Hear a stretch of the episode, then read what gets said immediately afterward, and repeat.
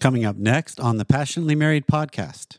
We as men do virtually everything that we do on a feedback basis from women. We build bridges, we create businesses, we give value, we Okay. Would we really do anything if it wasn't for women? Like, would we get out of bed? We'd be like, what's, what's, what's kind of the point of all this? What are we doing all this for in the end? Maybe so. Yeah, I don't yeah. think there'd be, I, I, think we'd probably just drink ourselves into a stupor and all do, you know, jump off bridges or do high risky things until we wiped ourselves out pretty quickly if it wasn't for having women around. You've probably heard, Pam, that um, the phrase size matters or size doesn't matter. Yes, I've heard that phrase. So, over the last few decades, uh, according to trends in male reproductive health, sperm quality and testosterone levels have declined in the past few decades. Sperm quality, okay. Yeah, yes. Okay. And, and testosterone. I okay. Mean, there's, okay. There's an impact on male reproductive systems, okay. which then led Michael Eisenberg, MD, a professor of urology at Stanford Medicine. He wondered what else might be changing. So he went out and did uh, a study and uh, published on Valentine's Day in the World's Journal of Men's Health. They compiled data from 75 studies between 1942 and 2021 and have found that the average erect penis length has increased by 24% over the last 29 years. What penis length? Yes. Okay. So So how does that correlate to it doesn't. These aren't correlated. Quality. These are just um, that's some of the trends that's happened on the reproductive uh, hormonal side Fun has facts. gone has gone down. Okay. But apparently size is going up. So we got that going for us. Okay. Fun fact. And so do you have that going Yeah, for you okay. apparently. So I don't know that sperm quality is something we want to say we that declining is something we want to have going forward. what does that mean for our kids? uh, well, or lack thereof Scares me. potentially as we go on down the road. Well, this is Passionately Married podcast alongside my wife Pam. We're having honest conversations uh, to try to help frame your conversations and actions that you can take in your marriage Mm-hmm. to propel life forward. Uh, if you're new to the show, check out the starter packs. These are episodes uh, arranged by topics or best ofs, and you can go to passionatelymarried.net forward slash starter. And if you have some feedback, let us know. 214 702 9565. You can leave a voicemail there or text that number or email us at feedback at passionatelymarried.net. So today's one of those interesting days with the show that um, this is a guest, Mark Rosenfeld, that he is an Australian guy that is known in the as a relationship coach. Uh, he's got quite a platform on YouTube, and he really focuses on women and the dating and the relationship world. Okay. Um, and so he has a book out there, Make Him Yours. And he does a lot of really good uh, creative things to help women when it comes to just dating and enhancing their relationships. Okay. And so this today he joins me. And what was interesting about this one, Pam, you, you've you've heard this. So I have, yeah. We just jumped right in. There was no small talk. There was no banter. We just actually started the conversation. As soon as we got on, I hit record. Um, we were off and running. And a conversation about, I mean, the way I'm framing this is just this is a conversation about men and women because we kind of go all over the place with it. But it was a fun dialogue on just how does he see things? How am I seeing things? Well, and it's an interesting dynamic in in talking about. Uh, I think there's good information there for women to hear about men and vice versa. Um, I, you know, the comment of vulnerability versus weakness. I, I, and you'll hear that when you listen to the show.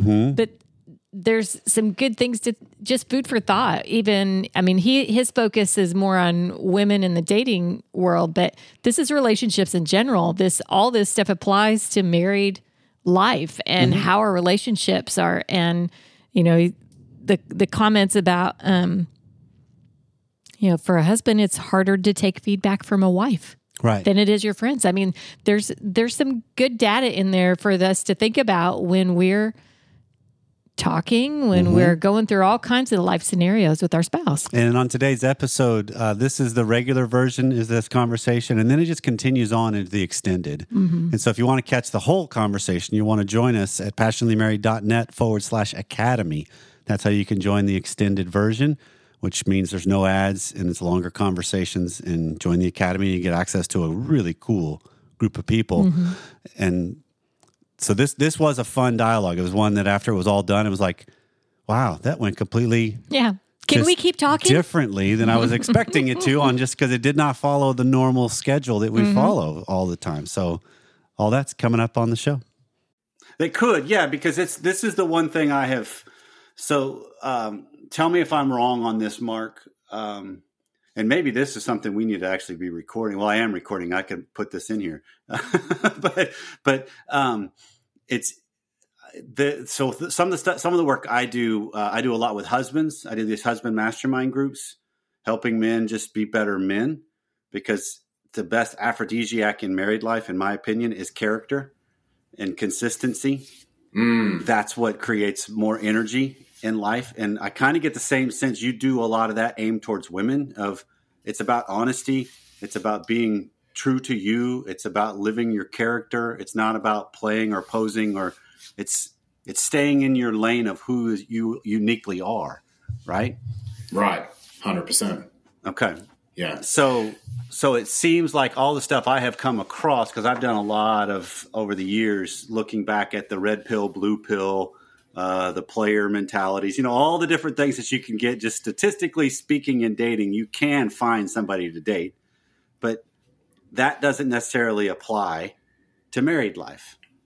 It can, but it does. Yeah. You know, and it's just. I think I don't know if we want to dive into this. I think there's sort of an interesting conversation there about, particularly for men. You know, with women now having incomes, with women now being able to meet some of their needs themselves, as opposed to, say, 60 years ago, and you can tell me if you disagree, you know, my experience working with women is that women are still looking for some of those traditional pieces. They still want to feel safe. They still want to feel taken care of physically, financially. But because women now have their own incomes, because they have four walls, a lock on their door, because they can do some of that themselves, the weight has shifted mm-hmm. a little bit. And I notice that women are now much more aware, especially women when they enter their, their 50s, and we're seeing that when divorce happens, we're seeing women are the primary drivers.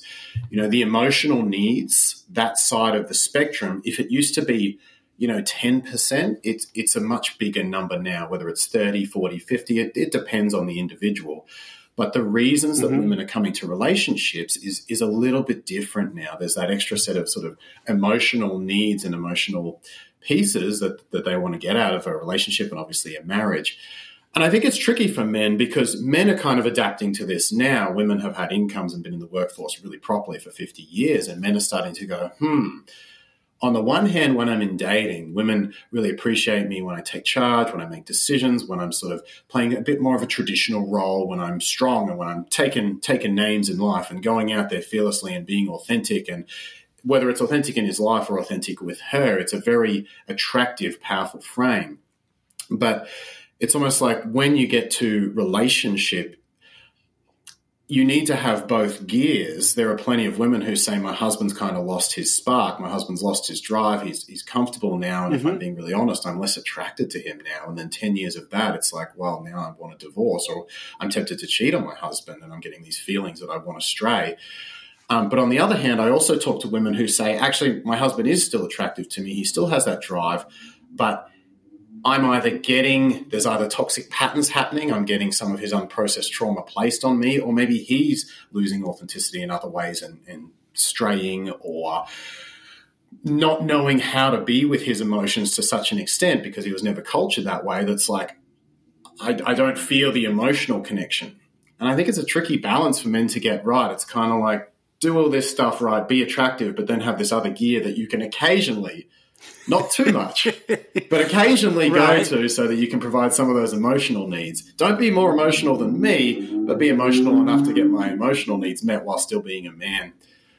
It's a it's a tricky balance for men in just taking it, that it absolutely is. Relationship. What what, com- what, comes to my mind with this, Mark, is the idea that um, you know Brene Brown does the vulnerability begets vulnerability, uh, daring greatly. You know, that's kind of where she kind of made her mark was this idea. And I remember listening to one of her talks that, that's alluding to what you're describing, that she was talking about the importance of vulnerability and a husband and wife came up after her talk, and you know what I'm talking. You know where I'm going with this, right? It's and, and it was this whole. I don't know if I want my husband being that vulnerable because it kind of changes my perception of him. If he's too vulnerable, it it takes away some of that solidness, that strength, that bravado, that whatever that endeared her in the first place. That eh, you know, so I, I totally understand what you're describing. Of it, it's tricky for both genders. It is, it is, and and there's certainly you could say, well, women also do need to be more comfortable in in their vulnerability and giving feedback to men around this. But I think especially when it's chronic, you know, when it's happening all the time, and when the woman starts to perceive that instead of vulnerability, what I'm getting is quote unquote weak or victim behavior, which is really not his yeah. most authentic energy as a man. When it goes down that line, it can become honestly unattractive to women. And, and I think it's hard because, you know, when you're in the dating market, you kind of get that feedback immediately, right?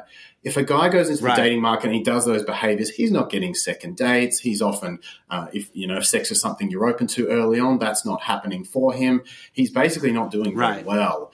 But sometimes those difficult conversations and that feedback, you would think, well, we've been together five years now, we know each other we can talk to each other, but sometimes it goes the other way, right? It's easy to say stuff in, in dating when there's not so many, uh, the stakes aren't so high, things are not so scary, mm-hmm. you don't really know each other that much.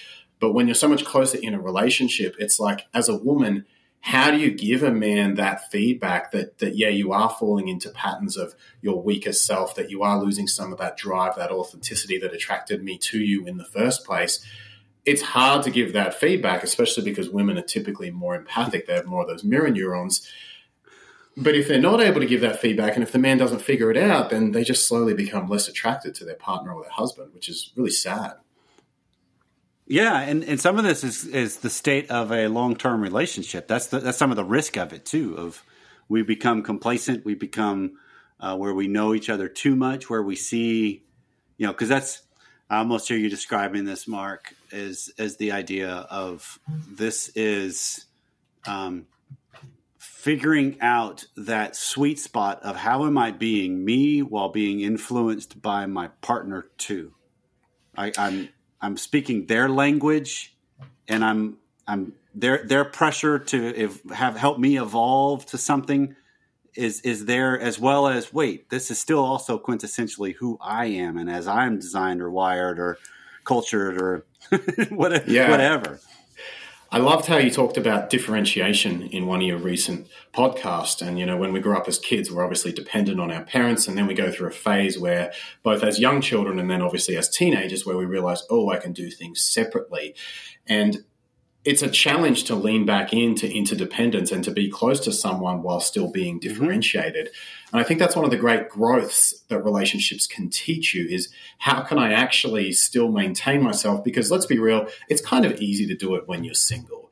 You don't have anyone too close. You don't have anyone sort of asking you, I need this from you. I would like this from you. You don't really have to set too many difficult boundaries with someone you really love. Mm-hmm family maybe but not intimate relationships. So it's a bit easier. Mm-hmm. but then when you go towards relationship you've got this different type of growth where if you have a pattern of say people pleasing if you have a pattern of not speaking up maybe if you have a pattern of not being introspective on some previous trauma or something it's a lot harder to to deal with that when you're close to someone because they can really see it.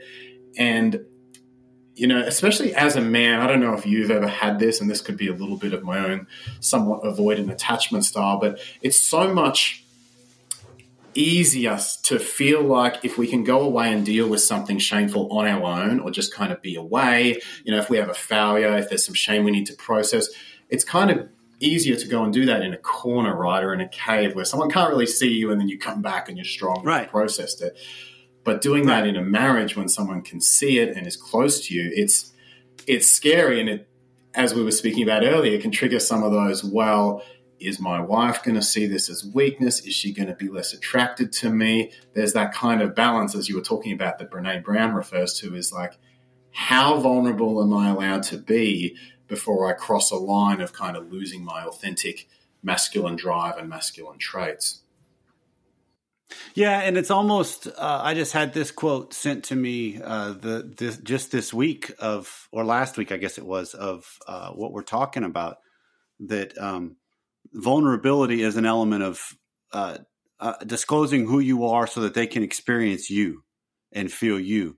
But then that can easily creep over into um, like emotional dumping which is a yeah. vomiting of your emotions and venting and everything that goes along with it, where it's just like, I'm just offloading all of this, not for the purpose of you understanding me. It's more for the cathartic release almost. And so there's a difference in these two because vulnerability is sexy. Emotional dumping is yuck. You know, that doesn't provide right. much right. good in the long run at all. For yeah, and vulnerability takes so much courage. You know, it's it's a sign of strength, but it's different to the traditional strength that is sort of putting walls up, pushing back, being mm-hmm. unaffected. Mm-hmm. Vulnerability is kind of opening doors, letting walls down, actually being affected. But it can cross that line into okay, are, are you just dumping on me now? Are you just venting right. your emotions? Um. And right. that's not really attractive to anyone, is it? And that's why I think we need to get that feedback from the world. But when we're not single anymore right. and we're not getting the consistent feedback from our dates, you go out on a date and do that, as I say, you, you're not getting a second date. But to get that feedback from your partner, not only is it harder for the partner to deliver, but I think especially for a man when it's coming from a woman, you know, we can take, I think, feedback that's a little bit harsher from the bros, from the guys, like, you know, mate, get your stuff together. You're better than this. Pick it up. What are you doing? It's unattractive. right. We can kind of handle that from the guys, and it doesn't quite hit us the same way.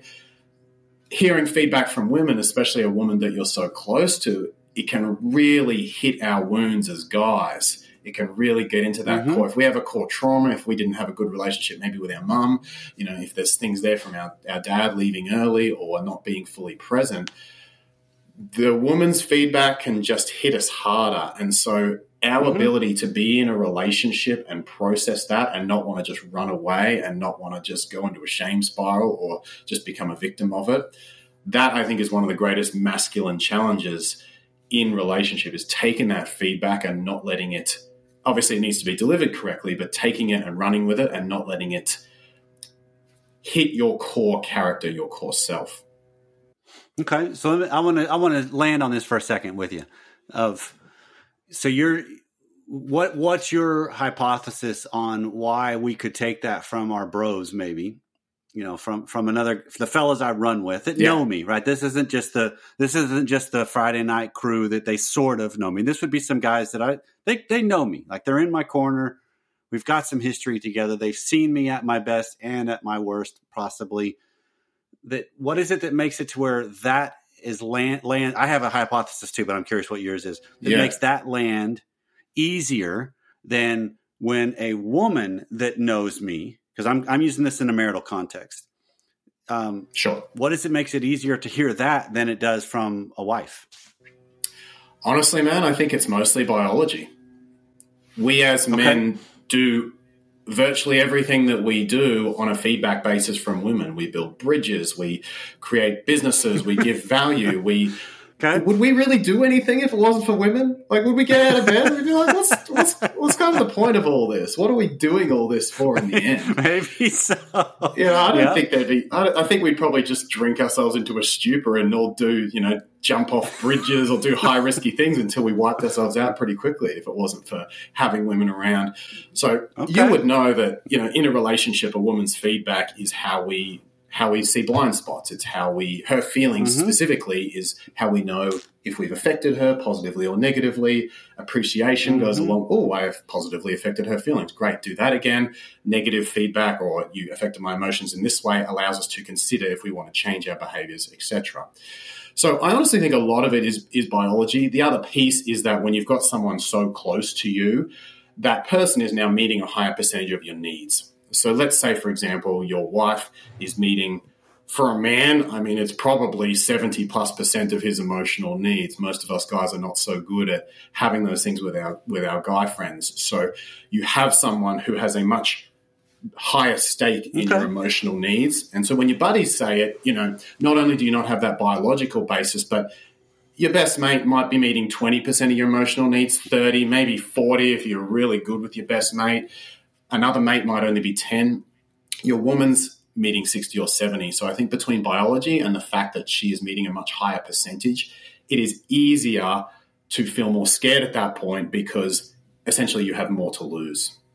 That's my hypothesis. So I, would love okay. to hear yours. No, I, I think I think that's I think there's some there's some real overlap on the way I would think of this too, because I hear this as um, I can hear it from another guy differently, but it almost lands. It's it's the same language, if you will, right? That there's there's a drive, there's a bond, there's there's not that undercurrent. You know, it's not the other side of the coin as emphasized as much. It's it's the it's the drive. It's the go out and conquer. It's the you know it, there's an innateness in there. But I think when a wife sends it to me, um, it hits on it, it brings that other side of the coin into the equation, which can scare me. It can frighten me, and it also puts into jeopardy the the possibility of not having her available. right, of, right. More of, to if lose. she's pointing out something, if yeah, if she's pointing out something to me that is true, because the reason it's from my experience with my wife for 29 years now, the times that my that Pam scares me the most are the times when what she's calling out in me has large percentages of truth associated Agreed. with it. Right? She she's seeing it accurately. It's not the whole story because obviously she skews it to her side and how it completely impacts her. And but there is a percentage in there that is absolutely true. And now all of a sudden, this puts me in the predicament of, and this is where I think the differentiation growing up in marriage comes into play. Um, now I'm in this element of this crucible of how do I honor and give credit to what she's pointing out and see it I could evolve and be better and grow, but I don't have to get to exactly her paradigm. But I do need to move towards it because it's better for me. Right? I mean, this is yeah. this is the way for for an easy practical example. Um, I, I, most maybe several married people, maybe your experience has this, this been too has been this too, Mark. That um, driving for some reason, I've even seen these, some of these memes out there on in the social world that I drive like this, and it shows a guy just kind of driving. He's real casual, but wife thinks I drive like this, and it shows this like he's just chaotic, out of control, risk taker, going to jump off bridges and go to the you know. Yeah. And there's that element that that plays out between us. And what I've recognized is she's not wrong with her experience. Right. Right? It's it's hers. That's her so real experience. How do I Right, how do I adjust to acknowledge that experience, not just make sure I'm totally slowed, you know, accommodating so that she completely feels safe because I I don't know if you possibly can do that in today's day and age. And would she even want it if you did that? Okay. That's fair because I've just noticed one of the things I've had to do better is whenever we go on, uh, she helps me navigate someplace. Like we've we've traveled uh, all over the world at times, and when when when we get in stressful situations and I'm a little heightened, boy, I don't take I don't take feedback well.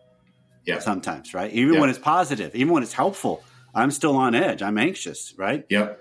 And so what I'm what I see that now is it's not about her having to deliver it differently. That it would be great if that kind of evolves and we both come to this place. But it's me recognizing and being better at she points something out and me rather than, oh, I know. It's me going, thanks. Even if I knew it, I don't have to, it's not a one up my way, your way tension. It's more of a, it's tension, but yeah, thanks. You're right and then I kind of evolve and I shift and I go, you know, and then that's more collaborative, sort of. It's still combative. I think there's still some combativeness in there, but but it's just I think that's kind of the dilemma that makes it different when it's male female versus if it's two dudes. If you and I are in a car and we got a long time history with each other and we know each other pretty well, you'd be like, dude, you knucklehead, you just missed the turn. I'm like, oh, shut up, man. You know, and even though you're right, but we can kind of play it off each other a little bit better and it doesn't land as deep. Right, right. And you're talking there about receiving the feedback from that sort of calm, cool place and understanding, look, even though we might be in different places on this, I think my driving's here. She thinks my driving's here.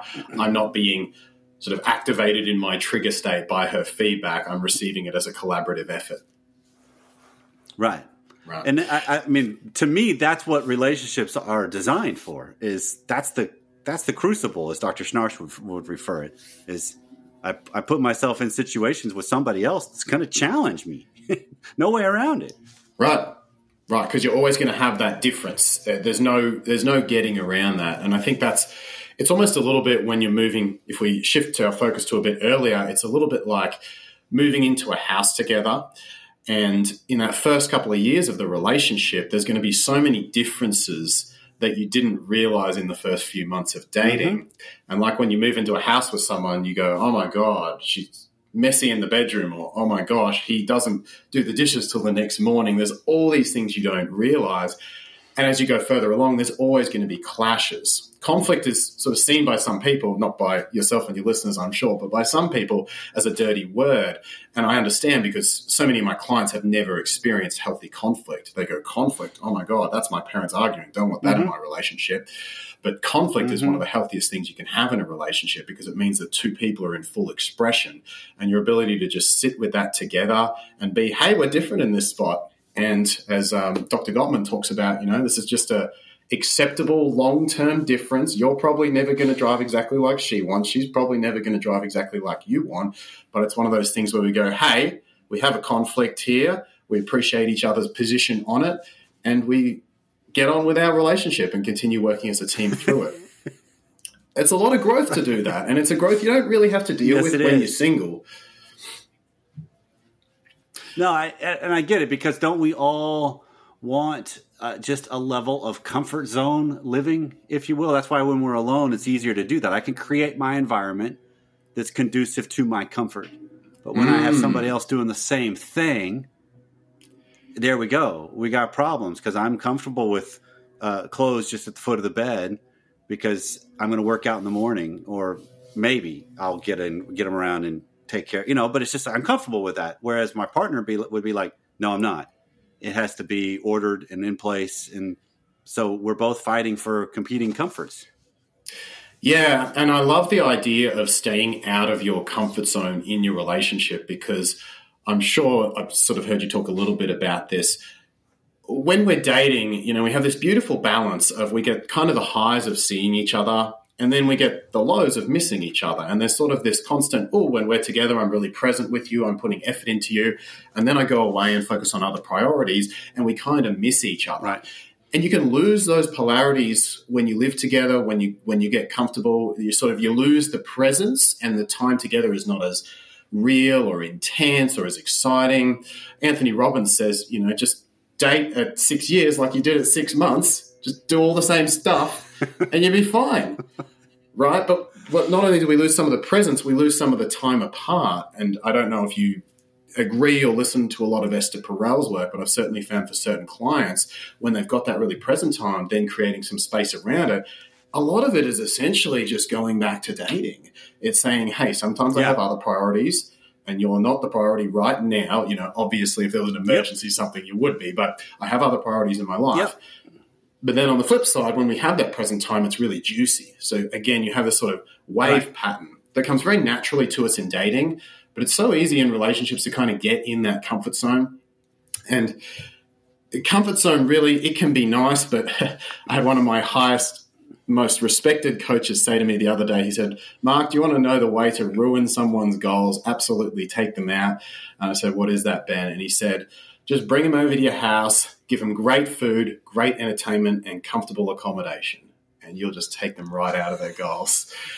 And I thought, gee, that's so interesting that when we're too comfortable, as we can get in a relationship, we really can settle and we need to as men as, as men especially you know we need to remember to be proactive in leading parts of the relationship so that we can have that beautiful balance of I'm going to be really present with my person here, with my woman here. Mm-hmm. And then when I'm not with her, I do have other priorities and I do set boundaries and I mm-hmm. can differentiate. And women won't always like it, at least this has been my experience, but they'll certainly respect that in a partner.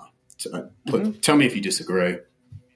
No, I, I, don't. I don't disagree at all. I'm just thinking that I think that the reverse is true too. That a husband can respect that in a wife, Yeah, hundred percent. She has other priorities, right? Whether it be a job, whether it be a uh, hobbies or friends or kids or whatever. Where it's like, you know what, honey, you're on the back burner for right now. I'm taking care of this, right? Oh, I'm, so I'm doing this, and it, so I, I, think it can be. If and again, I think we're talking about this whole. I mean, Mark, I've kind of come up with the idea in my mind that makes sense is we live life in all the different systems and dynamics we live within in the uh, in the elements of the bell curve, right? That we've got a lot of room in the middle here.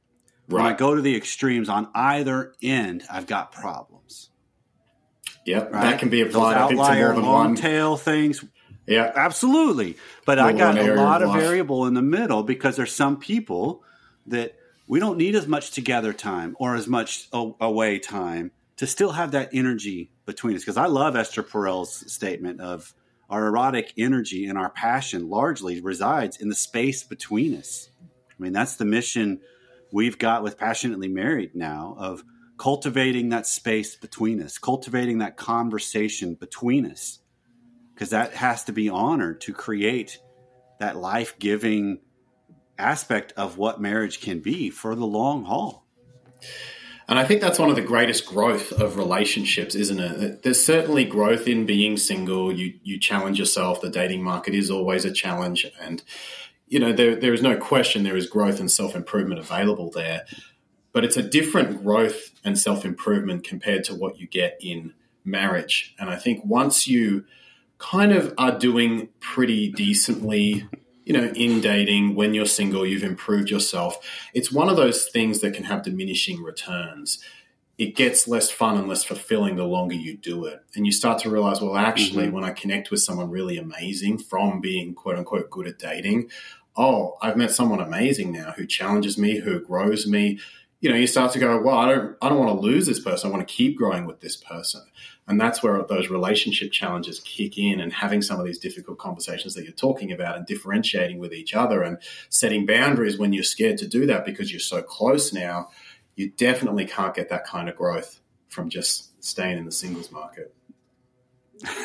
right. Well, that's that element too. Of you're you're talking about it's easy it's easier to have a comfortable zone when we're when we're alone because we don't have that feedback saying, "Hey, have you do you recognize what's going on here? Do you recognize if you just you know exist on TV dinners and binging Netflix mm. every night for the rest of your life, it's going to shorten your life dramatically, right? Yeah. So there's there's a pressure there of oh hold on um, you're right maybe I need to lean into this discomfort, take on a challenge, do something that that truly does expand my comfort zone so man, this is this is one of those conversations that uh, I come across them every so often, Mark, but where it's just kind of this energy of like there's just a kindredness and a, a like mindedness and an overlap enough that it just flows. But uh, for those that have been listening, how do they find you to get more? Yeah, thank you, thank you, Corey. I appreciate that. Where where are you from? Next time I'm in town, I'll have to drop in. Um, I uh, if people want to find me, they can go to makehimyours.com. That's my website. Or if they just want to search my name on the YouTube channel, Mark Rosenfeld, that's F E L D, Mark Rosenfeld, they'll find heaps of stuff there. Perfect, and I'll, I'll put all that in the show notes. So, Mark, this this has been a real joy. Um, I love I love the overlap, and you seem to be kind of landing in the world of let's help people recognize what relationships can be even before they're in them rather than trying to figure out what's going wrong now that I'm in them. right? So, uh, kudos on the work, man. Thanks, man. Yeah, I think we're living in such an individualistic culture now, and it's so easy to go our own way that we're forgetting that relationships, when done right, can be super, super rewarding and, quite frankly, are how we are designed to live as humans. So, let's have more people yeah. in them. That that's great, man. Thanks a lot. Thanks for having me, Corey. So it's back to back weeks now of um, we've had cool accents yes. on the episode. I do. I do love listening to the Australian, British. Yeah, yeah. There's so, there's to. something fun about mm. uh, the voices from around the globe that join the conversation or that are doing things in the relationship and just betterment of people world. Yeah, no matter the accent, we're still human, right? It's Yes. still the same issues Oh. back and forth. Totally. Yeah, because the, the relationships are taking place worldwide, and a lot of the dynamics we face are worldwide. They're the same Yeah. uh, because it's two people involved, and there's just tension that can come from it. And so this this was a fun dialogue Yeah. Love the synergy. and a fun conversation. Well, if you like the show, you can help us out by rating and reviewing the show on Apple Podcasts. Please follow the show there, Spotify, however you choose to listen, and also drop a comment. Uh, if we use your comment on the show, you, we'll hook you up with a very special gift. Uh, but leave a comment on Apple Apple Podcasts. Your feedback and your comments help spread the word about what we got going on, and it'll help other people too. Transcripts are available in the show notes on each of the episode's pages. You can find all the advertisers' deals and discounts on each episode's pages as well at passionatelymarried.net. Please consider supporting those who support the show. So, wherever you are, whatever part of the world you're in, because oddly enough, this was an Australian guy talking to me from the States. That was kind of cool. I was not Okay. expecting that. Okay. Uh, but wherever it is that you've hung out with us for a little bit, we say, we say thank you, and we'll see you next time.